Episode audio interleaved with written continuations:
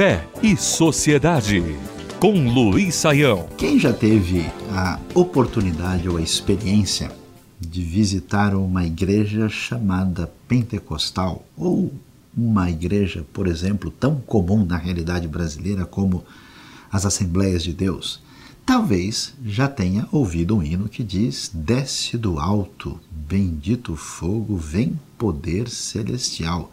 Desce do alto, bendito fogo, vem chama pentecostal. Ao ouvir isso com ouvidos de uma realidade mais secularizada, acostumada com o discurso da filosofia da sociologia, parece que esse discurso não tem muito sentido. Mas o impressionante é descobrir que aquilo que hoje marca a realidade de pelo menos 30 milhões de brasileiros, que é exatamente a chamada expressão de fé pentecostal, é um fenômeno relativamente recente no cenário da trajetória histórica humana e até mesmo da cristandade. É verdade que nós temos alguns movimentos semelhantes que surgiram aí, especialmente talvez alguma coisa no século XVIII, no século XIX, mas foi somente no século XX, no início do século XX, que o movimento que hoje tem as características que nós definimos como pentecostais surgiu principalmente nos Estados Unidos.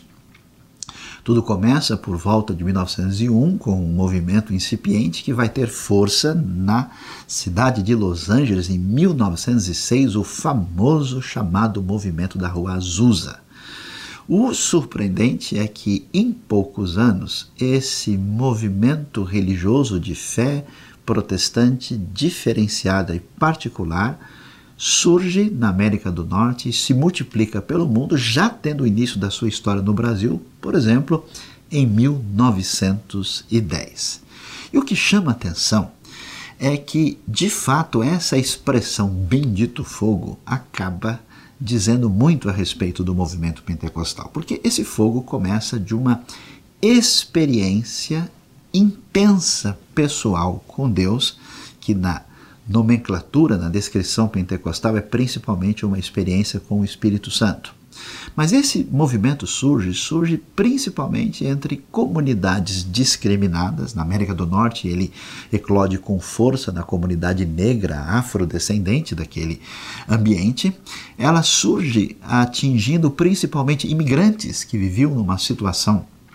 social muito deficiente e prejudicial naquele contexto, e ela acaba trazendo, vamos dizer, uma espécie de sintonia entre grupos diferentes e vai eclodir com força entre as populações pobres, imigrantes, entre pessoas que através da sua experiência de fé, não só buscam uma espécie de resistência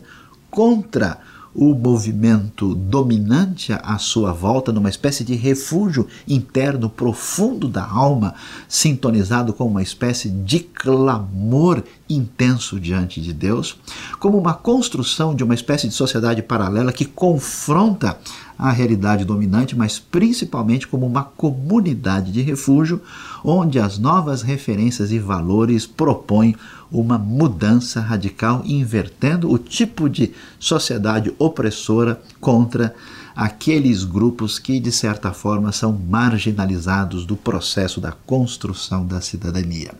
Parece simples, parece sem sentido, mas é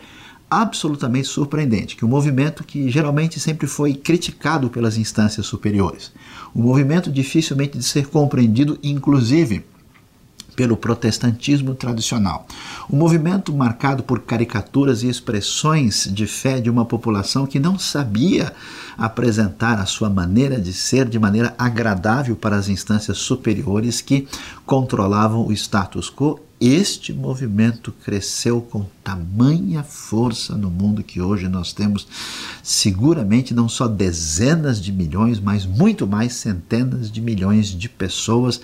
em todo mundo que têm a sua experiência de fé a partir da leitura do Novo Testamento e da sua experiência com Cristo, marcada pela histórica tradição pentecostal. É surpreendente, mas vale a pena aprender com aquilo que significou o cântico profundo que veio da alma que diz: Desce do alto,